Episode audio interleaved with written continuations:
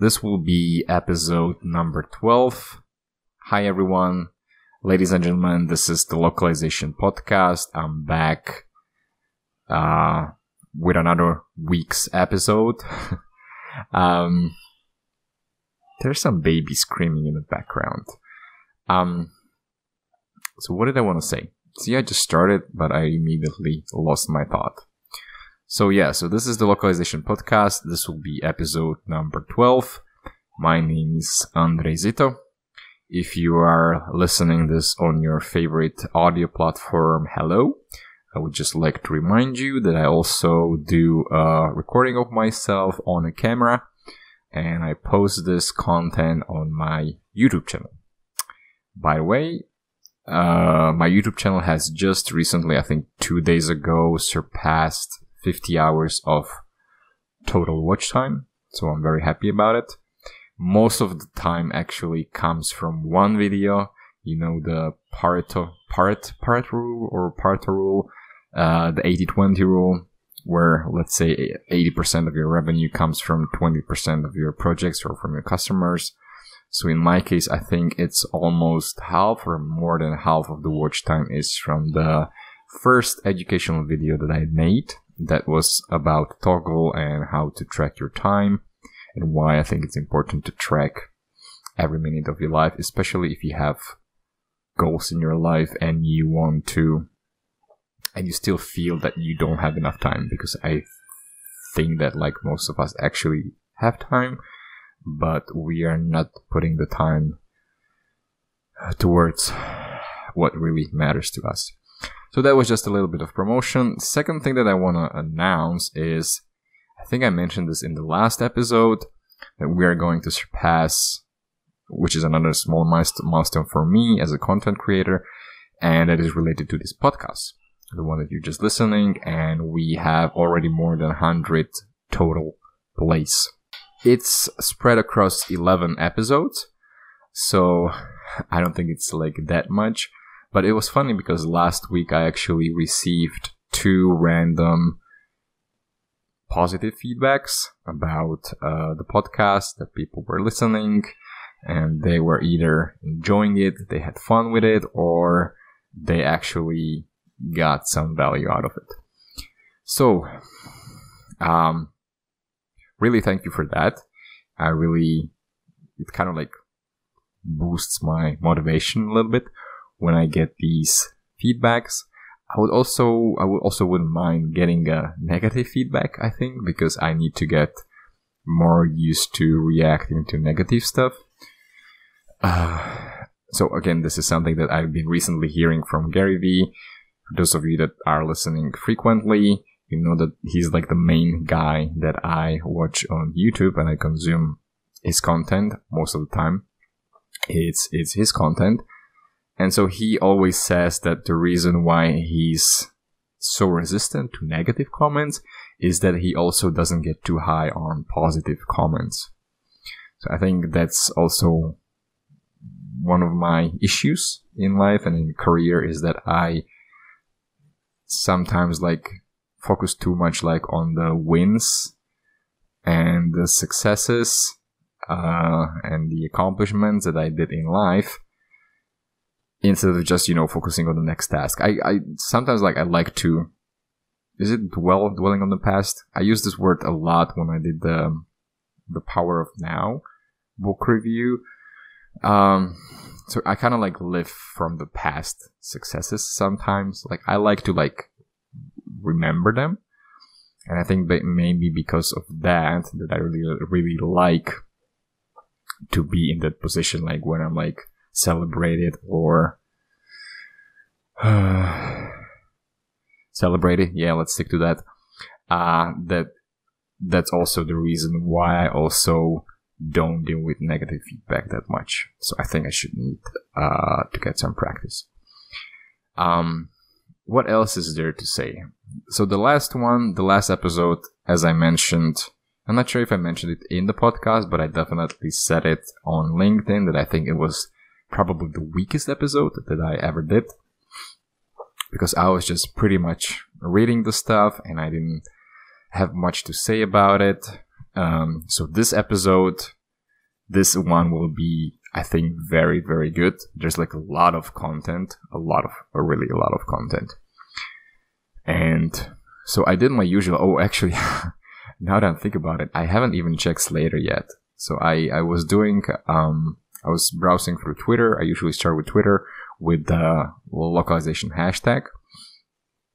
And I found so many good articles that I didn't even go to LinkedIn today. So today I was finishing the, the preparation. I went through the final posts on Twitter. And because I already picked so many articles, I didn't really go into LinkedIn. And as I mentioned earlier, I even forgot to look at Slator. I think there was something else that I wanted to mention when it comes to the content. Yeah, so this one, I think this episode will be kind of like the earlier episodes that I did. Like, we will be covering covering a lot of articles, and they are really, really interesting for me. Is there something else that I wanted to do? Yeah. Um, so I don't know why, but when I was preparing, just few minutes before I hit the record button, and that's another thing that I need to mention as well, is that when I was doing preparation previously for the previous episodes, I used to either copy the the whole article in, into OneNote and then I just removed the paragraphs which I thought were not interesting or I just wanted to, you know, shorten the, the article. Or I just straight read everything from the website. Or I used to take some some bullet points previously when I was doing uh, the preparation, and I would just kind of like try to like narrate the article in my own words completely. So what I did this time was that I I downloaded like a Chrome plugin, which is used to highlight text on websites. So now I don't have to copy it into Note uh, into OneNote, and I can just straight highlight it on the website directly as I'm reading the the text and if I find something interesting, I just highlight it and it's there. So for those of you who are listening, well, for those of you who are watching the video, hello, yes. So you will see this very soon. For those of you who are listening, don't bother at all. You just get the the important content. Another thing that I wanted to mention is my current state. Um, so I think two days ago I was kind of feeling sore throat a little bit. I was also a bit lazy because it was I was back from my official vacation two weeks, so I had to start working on my regular duties for Global Me. And the integration was very, very slow. I was really struggling, so I had to catch up even yesterday on Saturday. I was doing some work, finishing some wrap up. And so then after I finished, I was like, I have like only one week left here in Manila. So I wanted to go out, so I went out. I was drinking, and I came back home at 4 a.m. and I think I woke up like maybe 6:30 or 7, and then I couldn't fall asleep again because I was just like chatting and I was just, you know, doing the the dating scene uh, that's very rich here in the Philippines. Um, so yeah, I didn't sleep much at all. I don't feel actually tipsy at all. So I lack sleep. But the good thing is that after I finally got up, after I think I was like on mobile phone from like 7 until maybe 11. So then I finally did like some light breakfast. Breakfast, I took like some medicine uh, because I still feel that I'm not 100% fit. And then I just went straight into the podcast preparation. And after I finished, I just brushed my teeth and I set up everything and I just started recording. So I'm very happy that the usual thing that I think I mentioned a couple of times is, you know, like I try to delay when I press the record button because I feel I'm like, I'm not like not fully prepared and stuff like that. So this time it didn't happen. And I think it should be like this with everything, you know, you just go and do stuff. And then you, I don't know, adjust or just accept the way it is. Uh, so that's that thing. Another thing that I wanted to mention, I want to give a shout out, shout out to Mr. Bruno Herrmann. I found this guy on Twitter. And so every time I search for hashtag localization posts on Twitter, he comes out pretty often. And for this episode, I think actually I have actually two posts that he retweeted and one of his original content article, which is super useful. And I will talk about it later. Uh, so his handle on Twitter is B Herrmann. That's B H E R R M A N N underscore I N T L. So it's not very easy, but for those of you who are watching on YouTube, you can see it right here. His name is Bruno Herrmann. That's double R and double N. And his quick introduction on Twitter is hashtag digital globalization. Digital is global by nature, not by default. No great local experience without global excellence. My job, goal, and passion. My views. So I don't know what he actually does. Let me check his LinkedIn. If he's like has his own company or what? Probably, I would assume so. Opening, opening, opening LinkedIn. So yeah, so he's in Belgium. We actually have 11 mutual connections. I'm just going to connect with him right now. And where? Oh, I see. Okay. So he is not actually like a CEO of like some LSP or something. He actually works in e-content magazine. Ah, okay. That makes sense because that's where his article was published. And and I actually didn't like the font. like the content is great. I didn't like I think like the the the overall style of the of the website of this e-content magazine could be better. And also his like the way he outlined his four suggestions or for actions that we should be taking to kind of like empower globalization more uh could be like you know like structured like you know like one two three four or something like that. So it was just like pure paragraphs. For those of you who are uh, watching on YouTube, you will see this later. So, okay, so he's basically a writer. I didn't know that. Yeah, and I also need to give him,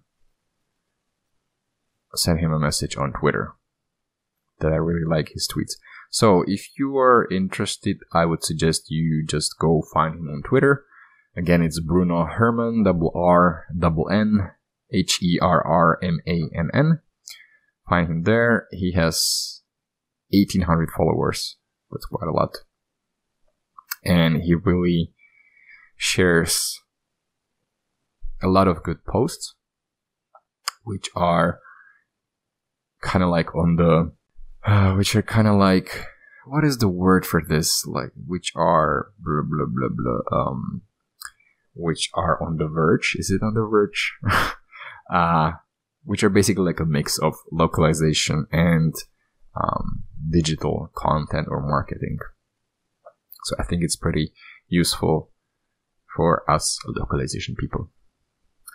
Okay, but anyway, with that being said, I think that's all I had for the intro. And we're already 15 minutes in. So, yeah, I'm doing my usual long intros. Oh, so yeah, I have, oh, okay, let me, I have one, two, three, four, five, six. I have six articles. All of them I think are very, very good. I think actually if I find the time, I think I should actually create like a separate trailers or at least like images for each topic because it's super, super good. So, and as you know, usually like once we hit like 45 minutes or 50 minutes like my voice starts to um, go away. My throat gets itchy. So that's not even good now because my throat is not 100% well. Anyway so i have a lot of water prepared here so i'll be drinking throughout. And with that all being said, please let's just get into it. I'm trying to figure out like which uh, thing I should put as first. Mm, but there are so many things here. I don't think it actually matters. So let's just start with the first one that I have. Okay, ladies and gentlemen. Maybe I should try to speak with my more um, sensual voice. yeah. Okay, so here we are. So this is a, an article uh, that's published on marketwatch.com.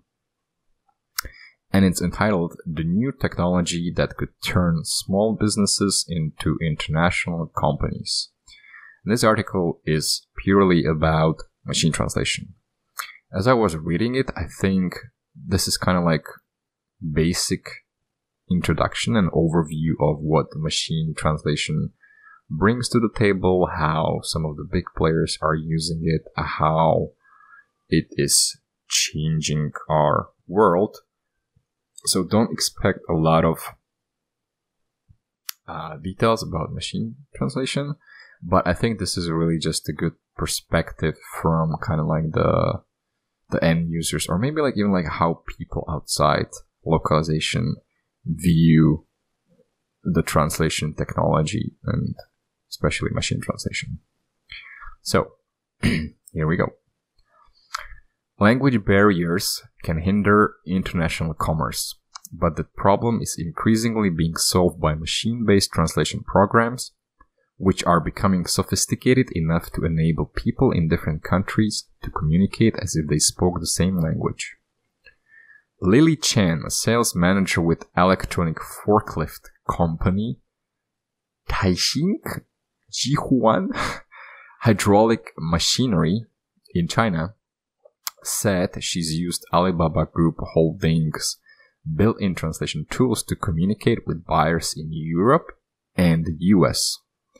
In an interview with Market Watch using the technology, she explained that her English was not very good when she began as a salesperson, and the translation software first helped her conduct professional communications with the customer in Germany and later with other buyers.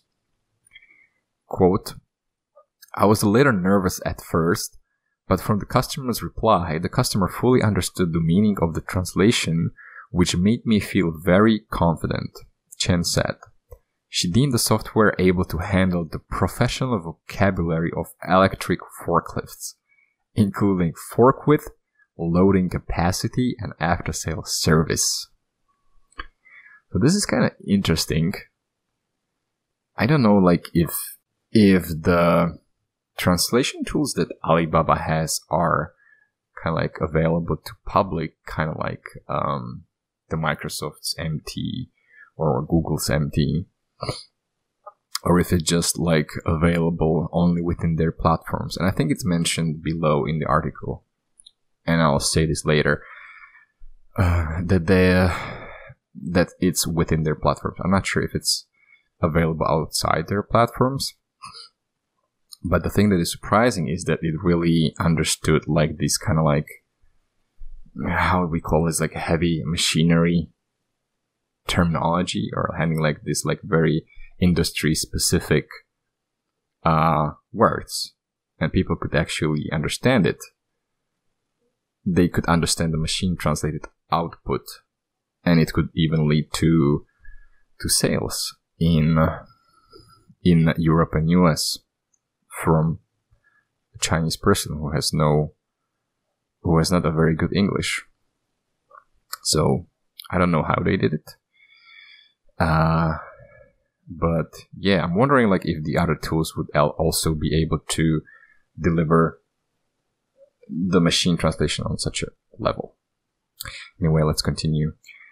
Um, so the next chapter or something, the next section is about e-commerce's international expansion. And we're still on the same article about machine translation, by the way. One big opportunity exists in e-commerce where the giants of online shopping are already beginning to incorporate translation technology into their businesses. And here we have an example of eBay.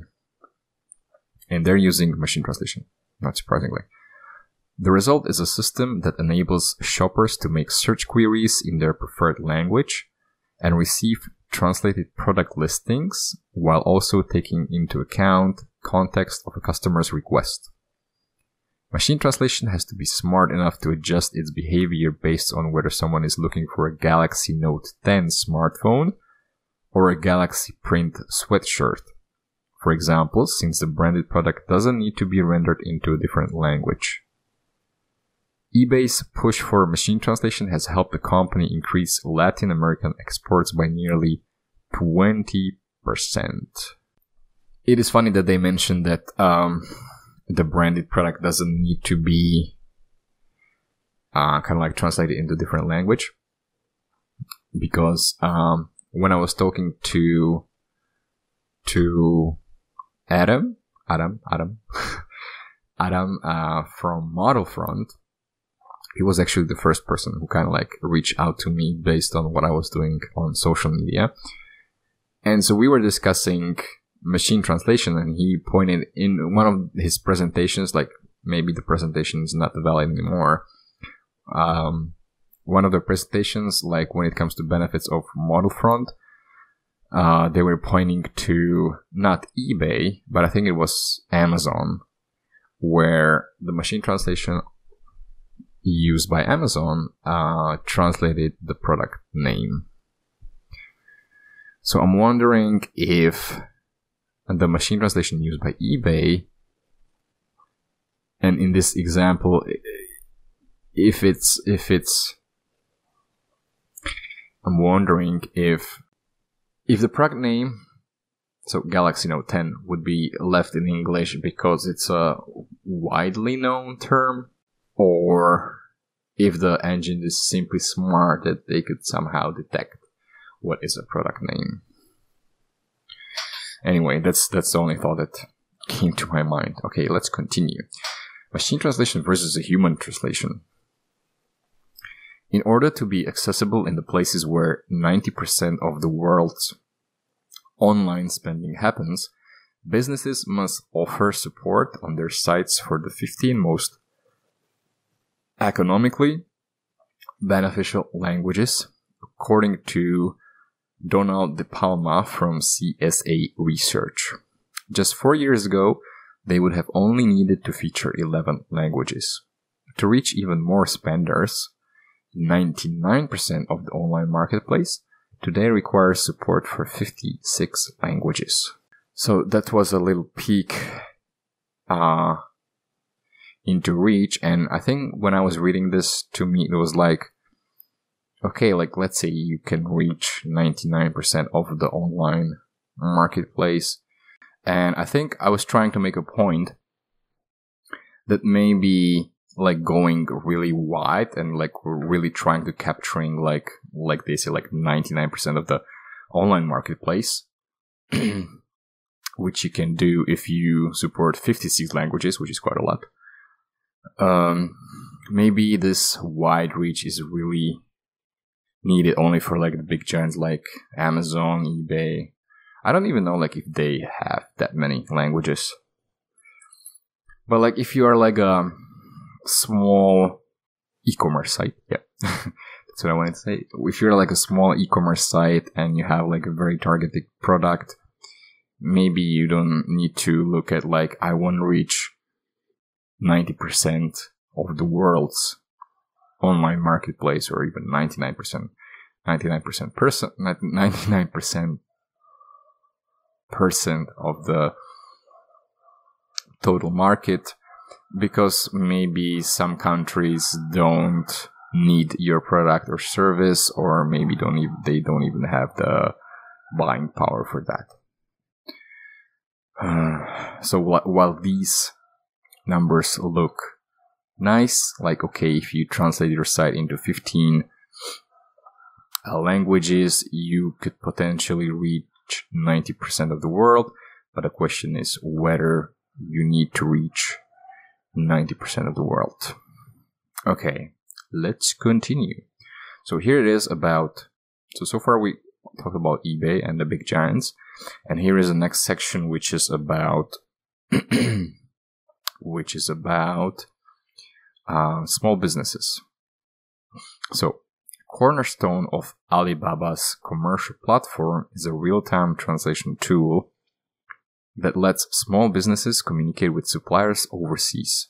Some hundred thousand buyers exchange a total of 2 billion translated text messages every week on the Alibaba.com global trade platform, and the company plans to introduce live video chat translations later this year.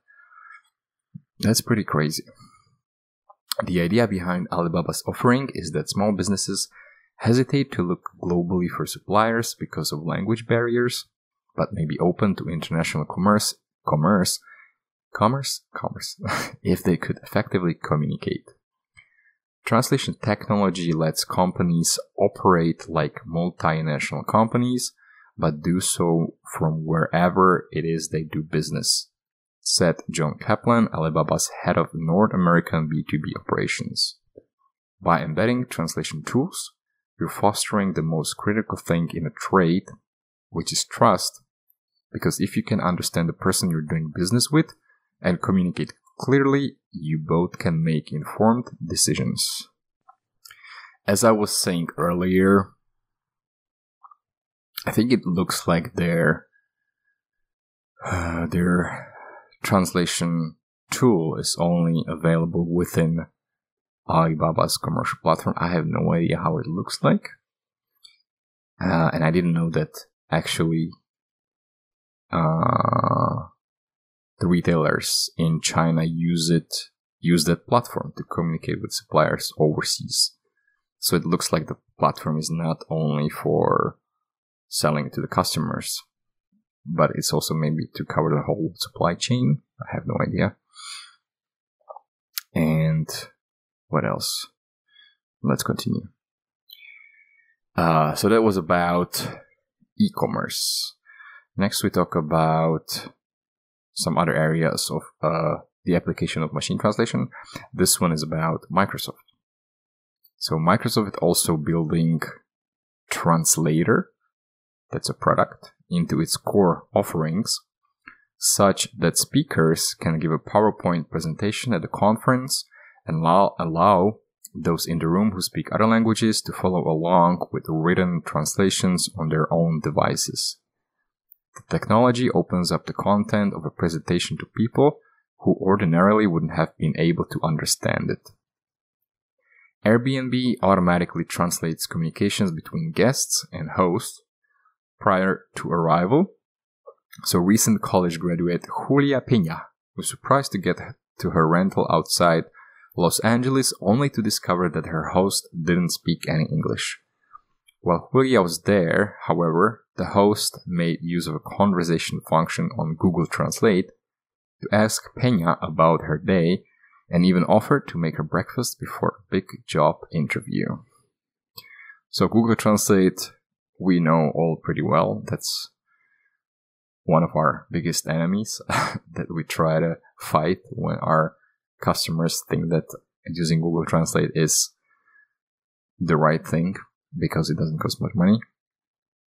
Um, and Airbnb, I think I was mentioning this in some of the earlier episodes. And we will also have a separate article for Airbnb, which is very good. Okay, let's continue. In general, online habits tend to lead offline habits, according to Brynjolfsson. So the future of machine translation promises more physical world applications for the technology. Microsoft's Menezes, that's a person, believes machine translation is near a point where it will be indistinguishable from human translation. He said the company's research product a more academic version of its translation system is already at parity with output from human translators. Microsoft is working to scale that research technology so that it's suitable for consumer and business use cases.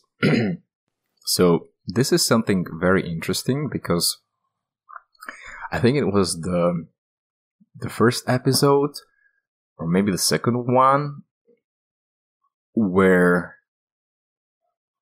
I think it was from the father of Trados who was saying that NMT is coming and it will be soon on par with the quality of human translators.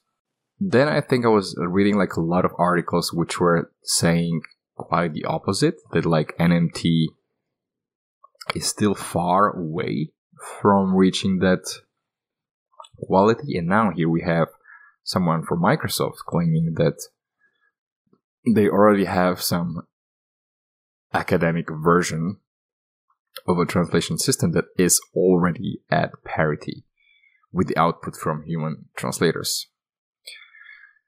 Uh, so we'll see.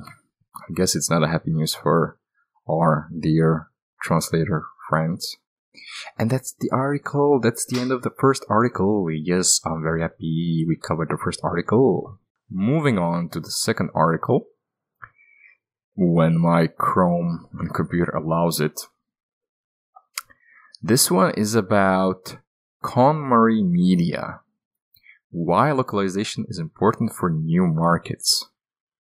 This is a lady, which is called Marie Kondo. I think I heard her name a few times. I think I heard it on Tim Ferriss's show. That's the name of his podcast. Maybe she was even a guest there.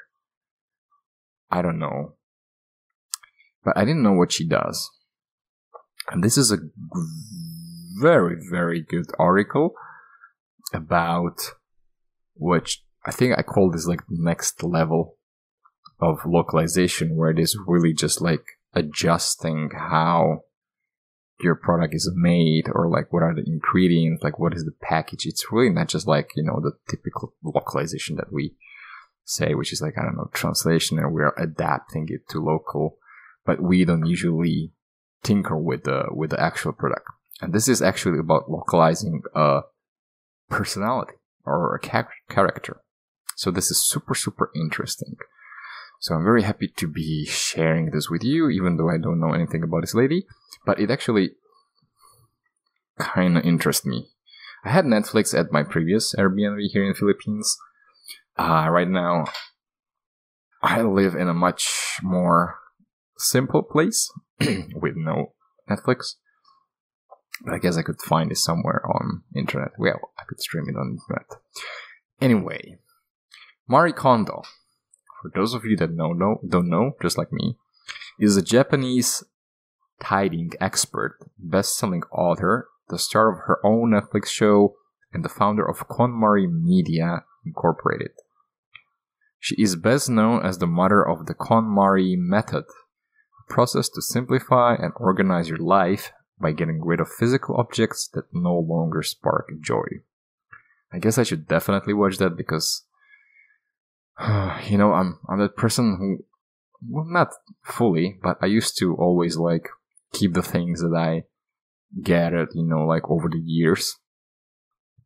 And then when I actually started moving around the world, I had to like get rid of them uh, but whenever I move to like a new place and I stay there for a while, you know, I buy new things, and then when I have to throw them out, I feel kind of like emotionally attached to it. And I think, yeah, this is something that was discussed on Tim Ferriss uh, podcast. That like some people, like tr- like periodically try to they try to clean up the stuff, like get rid of the stuff that they don't need or that they don't have fun with or that doesn't bring them joy, just like the article says. I think yeah, it must have been her. Probably. Yeah. And I think I should be doing doing that in my own life, especially like with all the clothes. Sometimes I buy clothes and I don't wear them more than once or twice. Anyway, anyway, anyway. So, how did the Japanese tidying expert successfully build her brand in America? For one, the KonMari method solved real problems. However, we also take note of the various localization marketing methods she implemented as part of her business strategy. So, Although Kondo introduced the KonMari method in her book The Life Changing Magic of Tidying Up, the Japanese art of decluttering and organizing, to the English speaking audience in 2014, she did not become popular until her show Tidying Up with Marie Kondo was released on Netflix in January 2019. So, and here are some localization strategy examples of KonMari for the American market. Please listen carefully. Number one, changing the marketing message to cater to American needs. Understanding why users need your product or service is crucial to how you approach potential users. We can see this in the way the mar uh, the sorry, we can see this in the way the KonMari method is advertised in Japan and America. Generally, the KonMari method helps users in America and Japan the same way. Users are encouraged to only keep the things that spark joy and are taught how to organize the things kept in a way that saves space efficiently. The KonMari method is perfect for Japanese users who live in small houses and struggle with a limited amount of space. However, an issue as simple as not having enough space is not necessarily a problem in America. So instead of org, uh, sorry, instead of adver- advertising advertising the KonMari method for small spaces in American homes, KonMari is advertised as decluttering and organizing an overflowing amount of objects in a person's home or for adopting a more minimalist lifestyle. By changing her marketing message, she's able to sell the same service to a different audience based on audience's lifestyle, needs, and problems. Yep. This is this is this is a great example of I wouldn't even call this transcreation. This is not transcreation. Well, technically, maybe. But this is really like the next level. Um, yeah. I don't know what to say because, you know, this is like very, very smart. So I'll just shut up and go to the next point. Number two, appealing to the American audience by embracing Japanese culture. Kondo embraces Japanese culture when localizing her brand for the American market. In Japan, Kondo does not need to put an emphasis on Japanese culture. However, for those who aren't familiar with Japanese culture, the Japanese customs found in the KonMari method may be interesting because it is foreign and new to them. On Kondo's Netflix show, she puts a strong emphasis on the philosophy of Zen, which means meditation in Japanese, and is also known to be a state of calm, attentiveness guided by meditation. Zen Buddhism practical practices practices are actually seen as unique points of the KonMari method. This aspect is not strongly emphasized in KonMari media in Japan, probably because they're familiar with it. And it's not so foreign and exotic and interesting for them as it is for American people.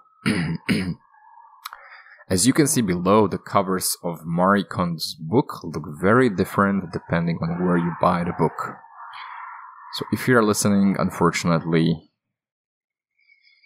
uh, well, what I can do for you is just continue reading. And I think it describes. So the left is the Japanese version of the book. As you can see, the cover shows a witch on a broom, which in Japan is associated with cleaning, along with sharing a great deal of information at the bottom of the book. Yeah, so the cover for those of you who are listening, it really looks Asian. There's like really a lot of text. I think the first time when I saw something like this was like when my friend was trying to set up some some website to sell collagen or something like that. She was just experimenting with it in Thailand. And when I look at her website, I was like, oh my gosh, like what is this fucking crap? You know, like everything was flashing. It really looks like the website like from early 90s. And she actually told me that that's the style of Thai websites, you know. So now that I'm looking at this book cover, I can actually kind of see that my friend was actually right. That not everybody probably likes the, the clean style of the websites that we have with all the Silicon Valley startups. And so that was the Japanese version with the witch. And on the right side is the English version of the book. One of the first things we notice is that the cover of the American book doesn't have a witch on it. In America, witches tend to be tied to negative thoughts, ideas, and customs. Another thing we notice is the colors of the book. The colors are very light, calming, clear, and fresh. Kind of like how a person would feel after cleaning and organizing a room. So, yeah, when I look at the right side, which is the US cover, it's really much simpler. It looks clean. And yeah, and it says that it's an international bestseller. I definitely like the US version more.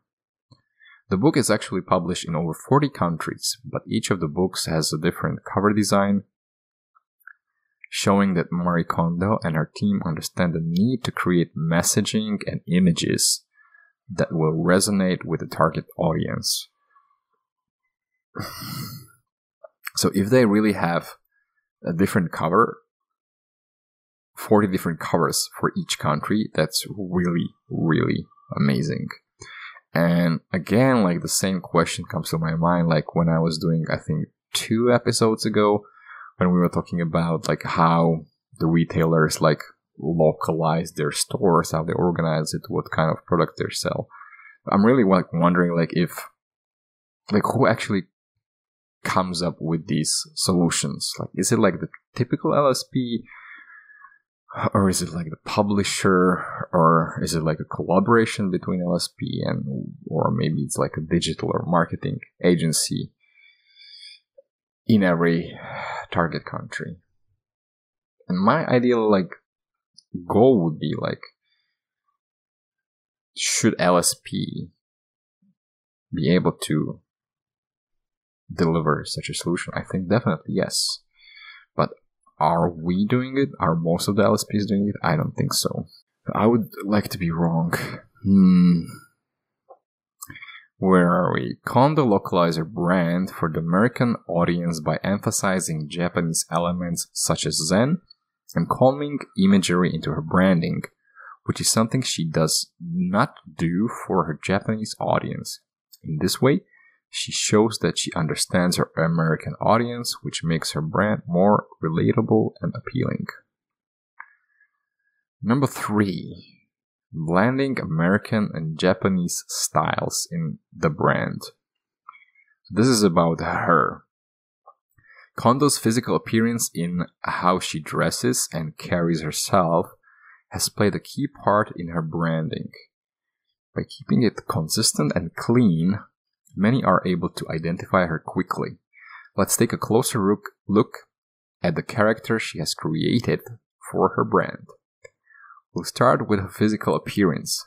Kondo's appearance always looks very clean and put together. One of the ways she achieves this look is by including something white into her appearance, which is associated with purity and cleanliness in both American and Japanese cultures. For example, Kondo always wears at least one white piece of clothing. She even told the New Yorker that she does it because it's part of her brand. When she was in Japan, before becoming famous in America, she would wear black clothing from time to time.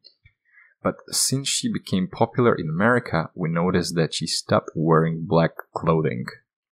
We also notice that there is more focus on her teeth, which are very straight and white, something more common in America than in Japan. Another thing we notice is that she is always wearing a skirt. She keeps a very consistent figure in this way. Even though wearing skirts is common in both America and Japan, it seems that her clothing style leans more towards Japanese fashion. As for her hair, she purposely maintains long black hair and bangs instead of coloring or highlighting her hair, like many Asian Americans to make herself look more distinguishable. This is also a stereotypical hairstyle for Japanese women. In some cases, uh, there are people shouting in the background. I'm not sure if Audacity is picking up. Looks like Audacity is fine. So hopefully you didn't hear much. Uh, this is also a stereotypical hairstyle for Japanese women. In some cases, when a person sees black hair, bangs, and white clothing, they may associate a topic or image as something to do with Marie Kondo. An interesting thing that we notice is Kondo's makeup, which emphasizes her character and Asian like beauty. Prior to her fame in America, Kondo did not wear much makeup. However, we noticed that she wore false eyelashes and eyeliner for her Netflix show, which is a more common look in America. Watching the show, we assume that adding makeup to her eyes helps her look more confident and mature. Looking at the image below, we see Kondo when she was a consultant in Japan and Kondo in one of the episodes of her show. In the picture on the left, she isn't wearing much makeup and looks very young, while on the right, she looks more mature. Perhaps the makeup helps her look more serious, authoritative, and mature. So I'm looking at the pictures right now, and I'm not sure if it's like totally related to like her being in Japan versus being um, in America. Because like the picture on the left definitely looks she's way younger, and like even the article says that that was like when she was like a consultant, which was like way back before, and you know, and it's like I don't think it's like that odd that like young women don't use wake makeup and maybe like once they get older and want to have more professional look, they start wearing makeup. But yeah, she definitely looks much better on the right picture, which is kind of like the US version of her. All in all, we think that her style has a good balance of both American and Japanese styles. Furthermore, when looking at the character she portrays in the media, Kondo is seen to have both cute and goofy behavior. These characteristics resemble that of a cute and animated cartoon character. With this character, Kondo seems less intimidating and more fun and loving, which makes it easier for others to approach the daunting task of organizing their life. So, we're getting to the end. This is like the final summary, key takeaways. The first is her marketing message. Kondo shows that she understands the different needs of both her Japanese and American users. The second is in her products and services. We notice that Kondo fully embraces parts of Japanese culture to make herself unique while still appealing to a foreign audience. Third is in her character. She creates a character that blends both her Japanese style and aspects that resemble more American features. By keeping this character consistent and clean, she strengthen, strengthens her brand image. And that's it, ladies and gentlemen. That's the article number two, and we are nearing one hour. And let's get into article number four, mm, number three. So, number three is from Mr. Bruno Herrmann, uh, who I mentioned at the beginning of this episode. So this is his original article that was published on econtentmag.com on September 18, 2019. And he basically talks about elevating and promoting globalization within corporations and how we should try to move it from from the image of being just like uh, a cost driven center like uh, you have to pay for it but people don't see the returns on localization or they don't associate it directly uh, with what we typically do. Um, so yeah. Well, I'll, I'll get to it and then I'll probably say a few things. So he talks about, he establishes this, this term globalizers, which are basically people who put a mindset of globality, globality in daily practice. In his experience, globalizers are people sharing an interest, a stake, or an objective in terms of global reach, local resonance, and personal satisfaction when it comes to delighting local customers. I think I would consider myself a globalizer. Okay. Although globalizers play a critical role in the digital age, a number of them feel tolerated, rather celebrated, or sometimes invisible in some parts of a global organization. Elevating globalization, in the broadest sense of the world, from being challenged as a cost driver to being recognized as a profit driver, takes a lot of effort and time. Here are a few elevators and actions. Widen your world and move away from what you consider as your area of expertise to embrace different aspects of global content and product leadership. On the one hand, it helps you grasp the big picture, totally. If you're an engineer or a linguist who clearly sees how his or her contribution plays out in product life cycles and customer journeys, journeys, you can not only enhance your current practices if needed, but also enrich enrich your knowledge, competencies, and skills. This may be very useful when you have to negotiate trade offs, do more work with less bandwidth, or do less work with more value. So, this is uh, a great point. This kind of like a theory that maybe once I'll make a video about it and then I'll make a series of where I just um, try to further explain my ideas, most of them which actually come from these podcasts. And the idea is really to have a distance from what you do.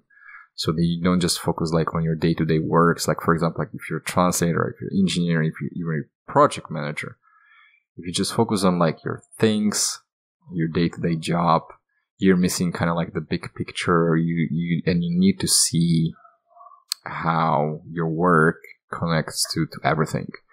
Like you really need to think about localization as part of the whole process of creating a value for the end users of your customers if you're LSP.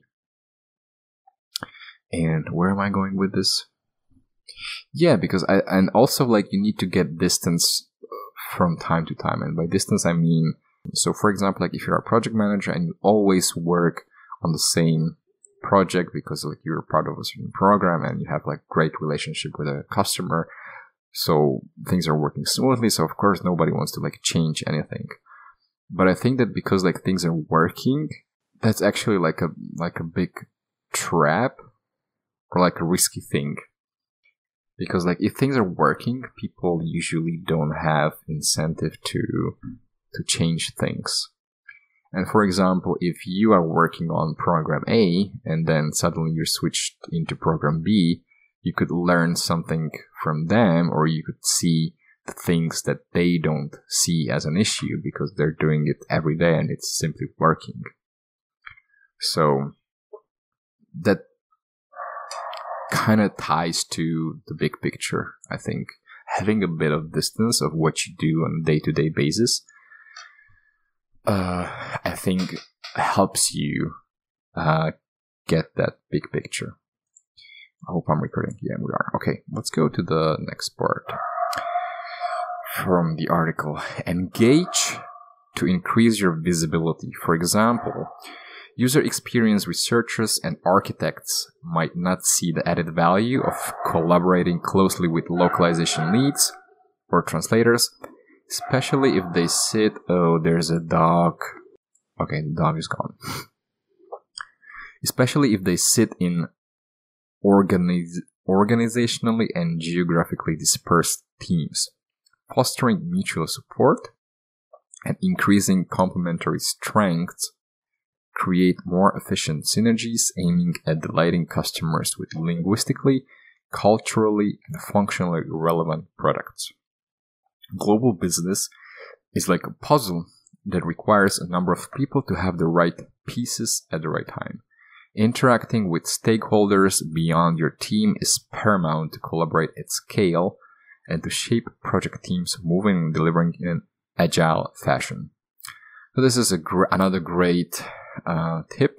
My take here is, well, first thing that I want to mention, like when I was still working on the LSP side, when I was with Alpha and our client was Autodesk, I was always trying trying to kind of like create like this mindset that I don't do my work for the customers who are basically like localization people or localization program managers in, in my case at at your client at Autodesk, but we are working together with them to satisfy the the end user. and the second thing that comes to my mind, uh, which is more I think relevant to what Bruno mentioned here in this paragraph is I know that I was talking a lot about marketing, experimenting, and like trying to do A B testing, seeing which translation actually works based on the based on the feedback from the market or the conversions instead of just judging the quality based on a few people's opinions.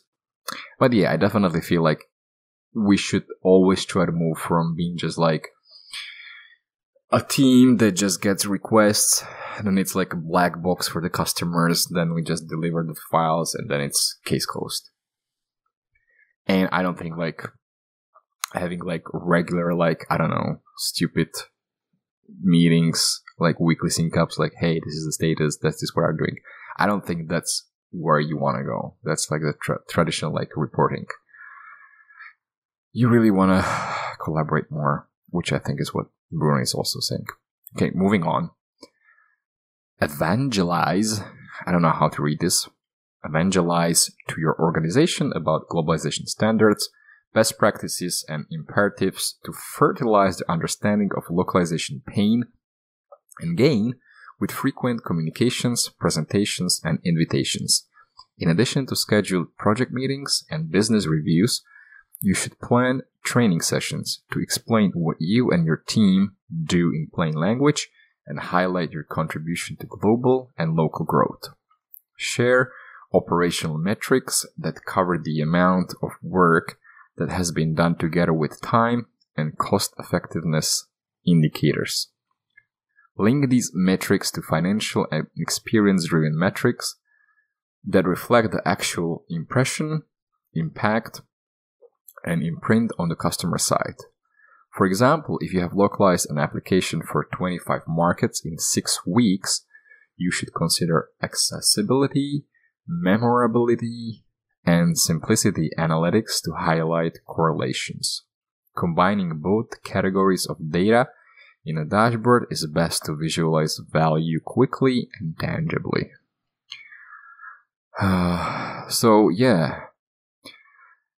Evangelizing, which to me is basically educating your customers within the organization about localization and what are the benefits and maybe like sharing the metrics and stuff like that. And we should be like sharing news, like what we are working on, uh, like sharing the successes and stuff like that. I don't think that many companies are doing that.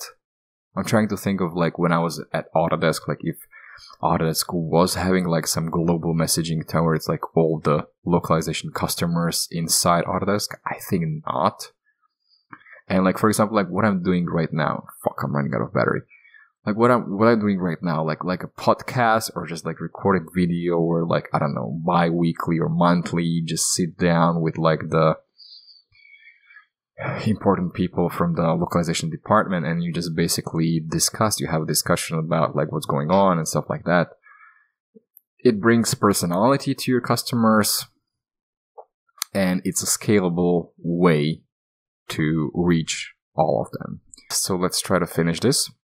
Your coworkers and business partners are also likely to appreciate informal meetings where they can discuss, learn, and take away information at their pace. Such meetings usually help bring up comments, questions, and requests that may remain, remain unspoken or overlooked otherwise. I definitely agree. I think like everybody should just get drunk. And that's where things come to the surface. You can even take a gamification approach via lunch and learn events. I don't have a good experience with these, or company breakfasts so that people can feel more involved.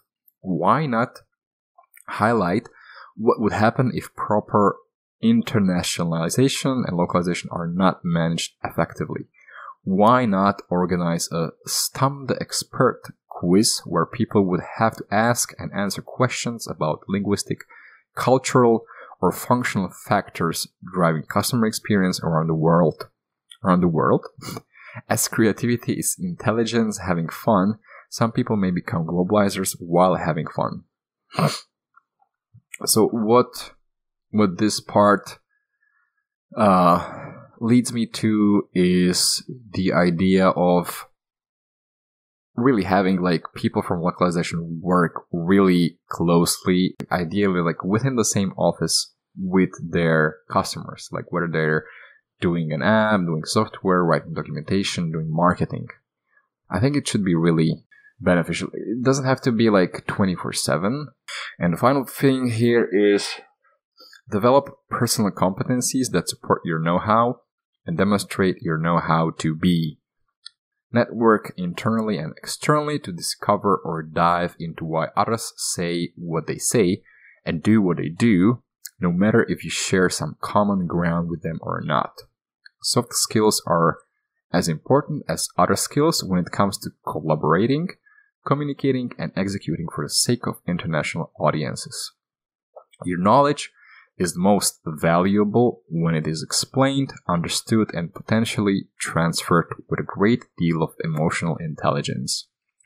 Keep in mind that you are talking to human beings most of the time who feel what you do as much as they see it. A global designer who can describe his thinking and point out how it relates to values such as empathy or trust can amplify the impact of his words and visuals. And he or she can also translate tough concepts into simple ideas. uh, so, any thoughts about this thing? Um, networking. Yeah, I think this is more about like what I was saying before, like getting the distance and really like looking around, like how other people do things and trying to understand why they do them certain way. And I think like doing like this podcast like really helps me do that. And i also try to reach to people like on social media. I'm talking to more people than i have ever before during my whole career like strangers you know i just message them like hey you want to talk about localization and stuff like that. So i think and this is kind of like my selfish takeaway from this i think like i'm trying to network a little bit. It's a huge improvement for me because I thought that networking was just for salespeople. Anyway, this was the article. It's a really good write up. it could use like some better formatting, maybe visuals, but like the content is really great and I'm running out of voice again, so I'll need to drink. That was article number three. And moving on to article number four. I'm actually very happy about this one. So, SDL, they have finally released Language Cloud, which I think I mentioned in the very first episode when I read their press release. When I read their press release uh, on Slator. Uh, so now it's out. I think I should maybe give it like a test run. I don't know if I can actually do it. I don't know if I if I'll let's say that I record myself trying out SDL language cloud for the first time without their approval. Can I do that? Maybe I should just let them know someone. Um, did I do that? I really want to do it. Uh, and actually, I have a plan to kind of like cover most of the tools that are on the market. Maybe even with my colleagues, with my engineering colleagues. Anyway, let's get to it. So, this is an article, this is a blog article from SDL, which basically announces that SDL Language Cloud is now available. So, let's see what it does. First previewed in June 2019 to great anticipation from the language industry, we're pleased to announce the general release of our innovative SDL Language Cloud solution this week. Designed to accelerate and automate translation for all content types, languages, and translation methods, SDL Language Cloud is an end to end intelligent translation solution powered by HAI, SDL linguistic AI technology. By listening for many years to our customers, we build a solution that considers their struggles with translation technology and solves their challenges. Blah blah blah. SDL Language Cloud is the first cloud based solution enabling companies to benefit from both machine intelligence and human expertise, optimizing the translation process for greater control, visibility, and scalability across the global content supply chain. By unifying SDL's extensive language services, robust translation management capabilities, and cutting edge neural machine translation, SDL Language Cloud automates all parts of the translation supply chain. Integration with the industry's most popular CAT tool, SDL Trados Studio, further improves productivity and quality for anyone needing to localize content. Enterprises, language service providers, and translators. Regardless of file format, languages required or due date, SDL Language Cloud makes it easy for users to create new projects, add content, select the best translation resources, and leverage previous efforts while managing any number of existing projects. So here, for those of you who are listening, here is an image that looks like a Kanban board. So I can see they have a translation column, they have a linguistic review, they have a customer review, and then they have finalization. So I really, really like this. I definitely approve of Kanban boards. I think Kanban boards are just great. Okay, let's continue. Linguists have access to robust review and editing options, as well as direct integration with their preferred productivity tools. Role based dashboards help team members focus on their most important tasks and improve output.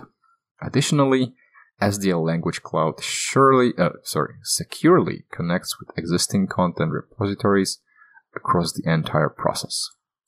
So the next screenshot for all of you, my lovely listeners, there's a dashboard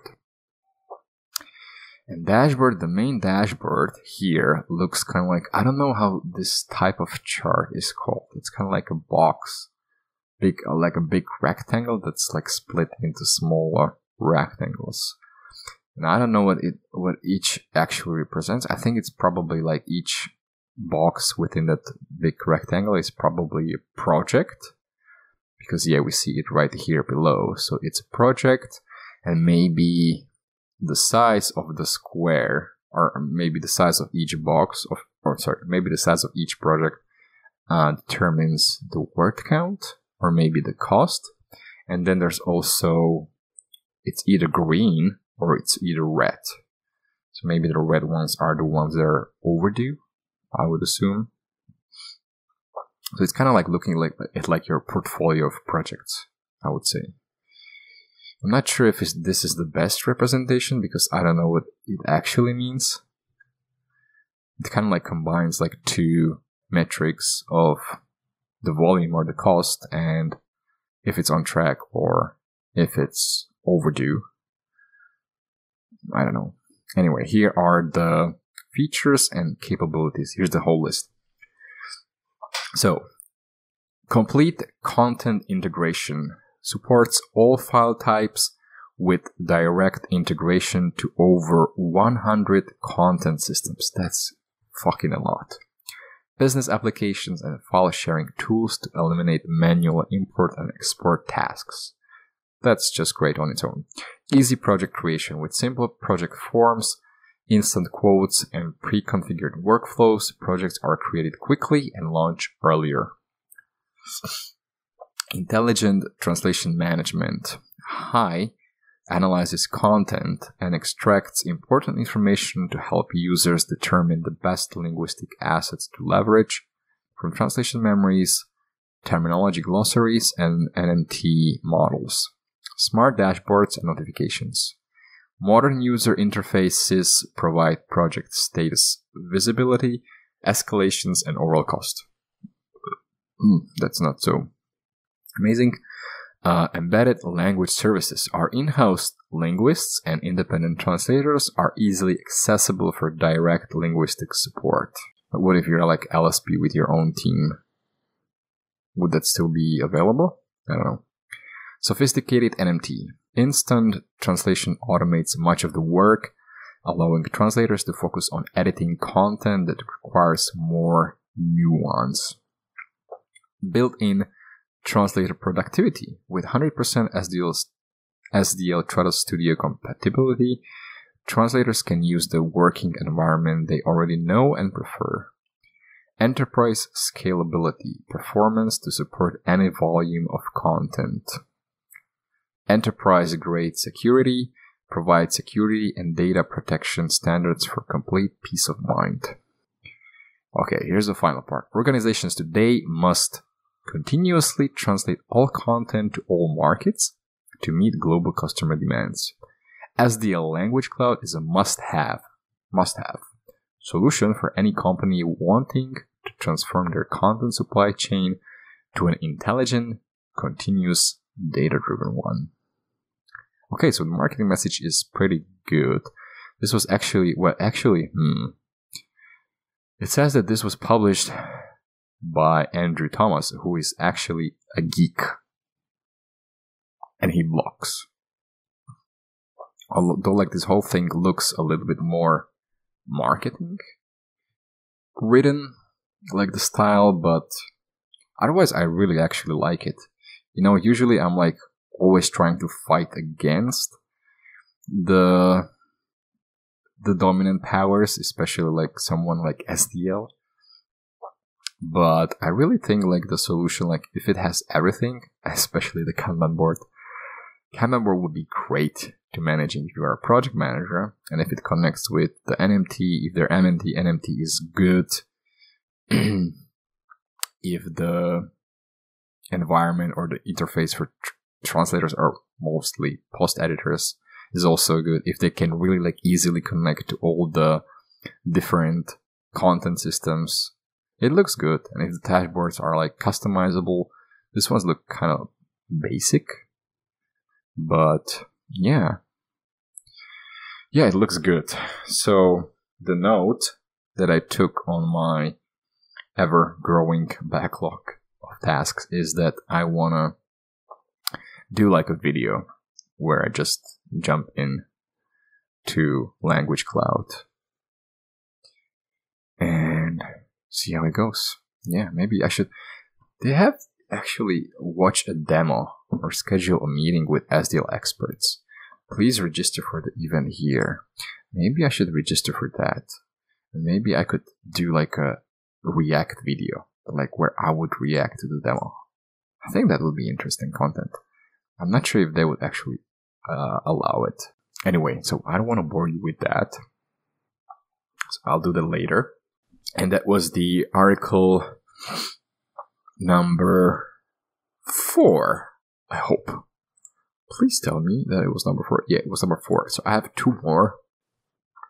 They might have to pee, but I'll survive. So here we go. Let me put in a marker.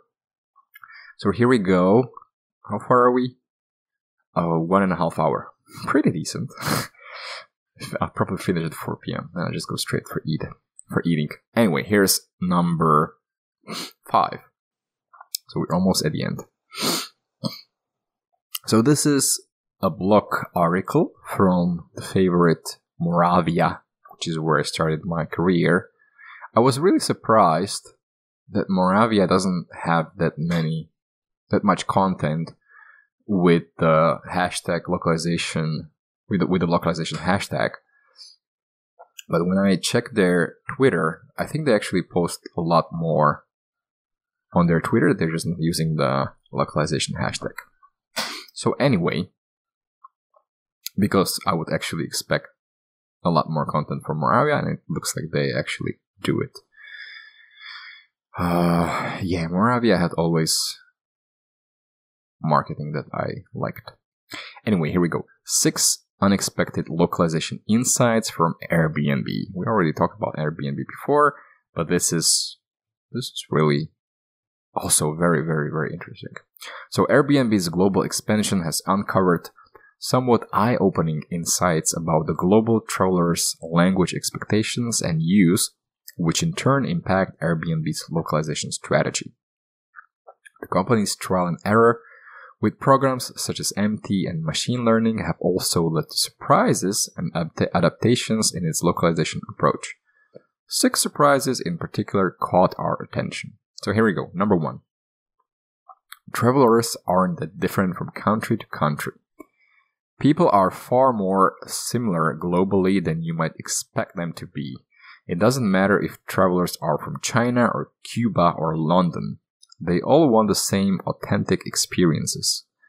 Travel expectations and wishes are a globally shared phenomenon, phenomenon, sorry, as Airbnb has said.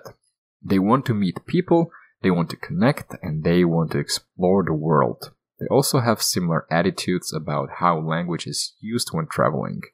For example, tourists do not expect to have experiences in their own language when they go abroad. Number two, the world is more multilingual than you think. In large parts of the world, many people are bilingual or trilingual. It's easy to underestimate how many people are reasonably fluent in more than one language, particularly across Europe and APAC. How does this manifest at Airbnb? The platform is now accessible in more than 30 languages, and many hosts can write their listings in more than one. This broadens their own sales potential without any help or additional cost. On the other hand, it's also easy to assume that all renters need translations. Some are happy to do business in English. Though they still may prefer translated content, not having it doesn't necessarily stop sale. Number three, users don't expect flawless language. Even if a seller lists properties or excursions in a second language, the customer the customer doesn't expect the content to be perfect. They know their host their, they know their host in another country might not speak their language fully or at all. Airbnb's mission is about connecting people, and part of that magic is the endearing awkwardness of language barriers. Traveling means taking yourself a little bit out of your comfort zone and struggling with the language. Perhaps getting by with just a few words is part of the authentic experience. That language challenge is indeed part of the fun. Number four, MT may or may not be useful. Airbnb has used machine translation to translate some of their content, such as user reviews, but with some unanticipated results the team surmised, surmised, I don't know that word, that MT would be great for those who could not read the local language. Obviously, it helps you better understand the content, right? But one of their findings was that the user's experience with MT is not always better than reading a second language with little difficulty. Even though getting a translation is easy, an MT option is part of the interface, remember that some renters seem to not need that translation after all. People are using content as is, untranslated, and still succeeding at booking their stay. And here we have in parentheses, despite this, MT and increasingly NMT still has a place in Airbnb's program. Number five, transcreation is difficult but worth it. Airbnb ran a global marketing campaign around the idea that when two people from different cultures connect, there is one less stranger in the world. It's a beautiful idea that's central to Airbnb's values. When people aren't strangers, when they understand each other, there is more tolerance and inclusivity. Inclusivity. However, translating the phrase one less stranger into different languages was challenging. In English, this has a poetic, positive feel. In German, the word stranger is very close to the word for foreigner. It's not one less foreigner that they wanted to say. So to avoid, so to avoid the message getting misconstrued, they transcreated it instead for each local market. This meant that Airbnb was able to preserve the value and intent of their original message worldwide. Number six, last one, machine learning can help with language selection. It's not always feasible or logical to translate all content into all languages, but how does an enterprise decide what to do? What to do? Airbnb has started to use machine learning to predict which languages should be included in specific listings based on where past customers were from. This is interesting. For, for instance, if a host publishes a listing in Notting Hill in London, and if most travelers booking there are from France, Portugal, and Croatia, then the listing should be in French, Portuguese, and Croatian. And this can happen at a grand scale. The data can show the listings all over the world that would most benefit from, say, being in French as well as English. In this way, languages chosen will cater to most travelers to that area and save money by not translating into every language. So this is the final point is kind of good reminder to use the data. And again, it kind of like connects to was it the first article or the second one that was talking about like if you translate into 15 languages you would reach 90% of the of the online marketplace but maybe you don't need it. So that was the article. And but that was article number five. And here we are getting into article number six the last one. Thank mm-hmm. god. I think this will be probably my longest recording, yeah. But thank God Audacity is recording nicely so far. I got my final water, and here is the final article. So this article is from abacusnews.com. I have no idea what this site does. And it is an interesting insight into Chinese market and the Chinese internet users. It's kind of similar to the one that I was covering from Slator's article, which was about India's market. So, India and China, part of the BRIC markets. So, very big markets, very dynamic, changing. So, blah blah blah. This article is titled, entitled, titled, or titled, whatever eight years of huge changes to the world's biggest internet population visualized. Yeah, sorry, my friends on audio platforms. If you want a visual, you have to go to YouTube. Go to YouTube. Think you know the average Chinese netizen? China's internet changes faster than you think. So they use this term netizen, which is a mix of the word internet and citizen. Chinese netizens have become surprisingly influential on social media. When they speak out on microblogging website Weibo, they get quoted in both domestic and global media. Their ridicule can force force apologies out of luxury brands and make Communist Party officials lose their jobs. In China, the netizens rules. But Chinese netizens are very diverse, not just people speaking out on social media. The term technically includes everyone who uses the internet in the country, which means it refers to 854 million people. That's not just the largest internet population in the world, it's more than double the total population of the US. Most of them have only started to come online within the last decade. And as China's internet population swells, as more online services pop up, it shouldn't be a surprise that the habits of all these netizens have changed dramatically. Today, a typical netizen will start their day by scrolling through the news during their morning commute to work. I think I do the same. Just before noon, they'll use a food delivery app and browse Taobao or Douyin while munching on takeout. I am not sure what these are. I heard of Taobao before. I don't know what it is. Is it like a shopping? Taobao, yeah. Taobao is a Chinese online shopping website. Okay. And what is Douyin? Douyin. Douyin. Oh, it's kind of like TikTok. Yeah, okay. Well, munching, munching on takeout.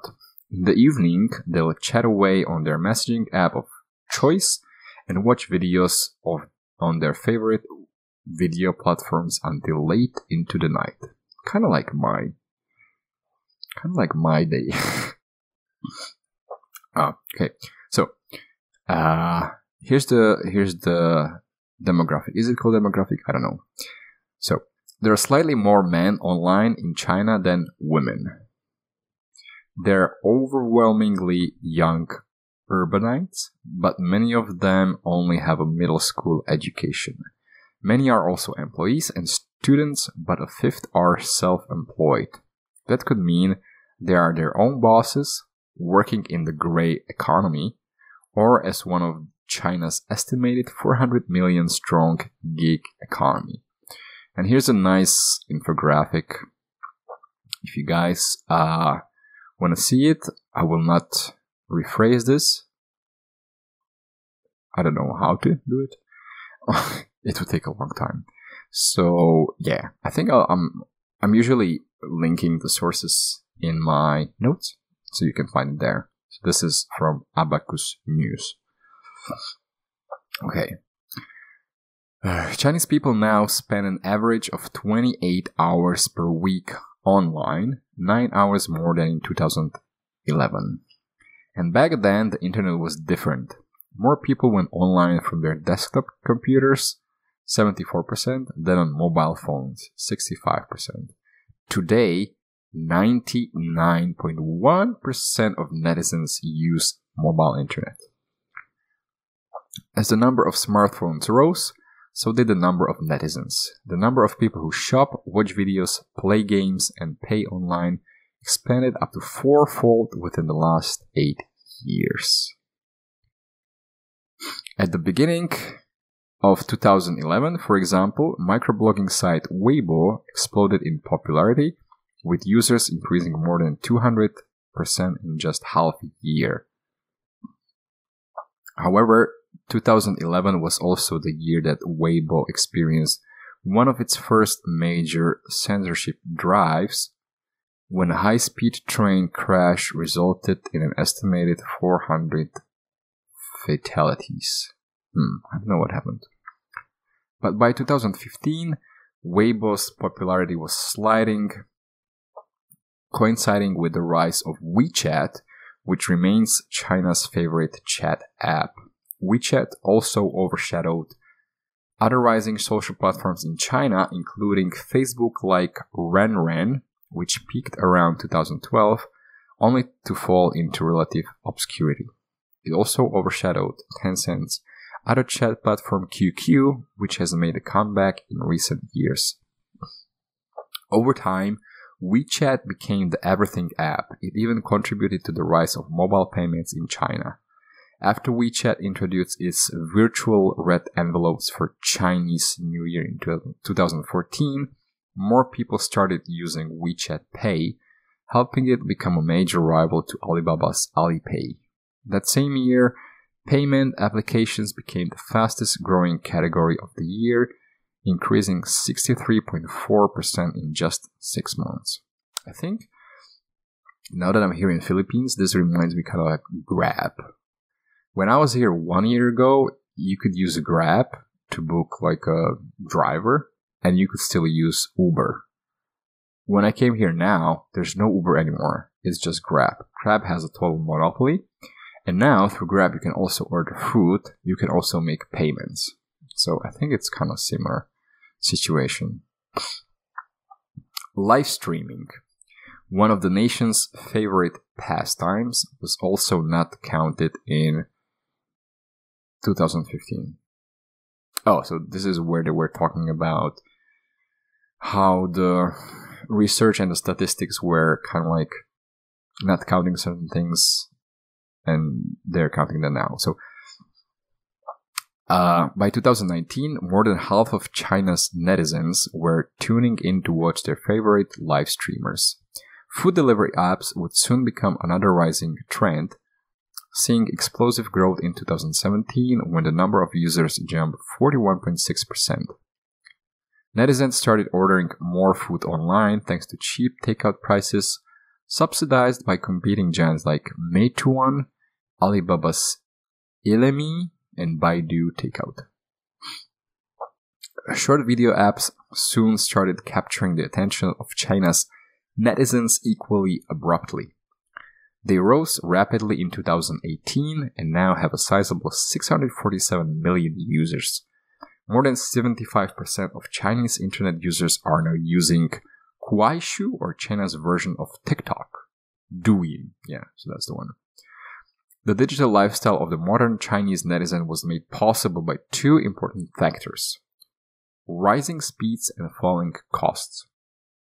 In the, fi- in the past five years, mobile internet speeds have increased sixfold, while costs have dropped by more than 90%, according to the CNNIC reports. An average netizen today uses 7.2 gigabytes of mobile internet per month, which is about 20% higher than the global average. And that's the end of the article, ladies and gentlemen. My Audacity is still working well. My OBS is still recording, and it's 3:46 p.m. here. I think I had my breakfast around noon, so I think it's about the time. But I'm very happy about today's episodes. I didn't provide much commentary on the last two articles. I think they were kind of like like research. I'm not sure what would be the the practical application of that. It's more about like knowing a little bit more about the Chinese market, which is one of the toughest to tackle, I think. um, but anyway, I'll go eat. I'm super hungry. And thank you for listening. Thank you for watching if you are on YouTube. I hope you enjoyed this episode, which is going to be definitely the longest one.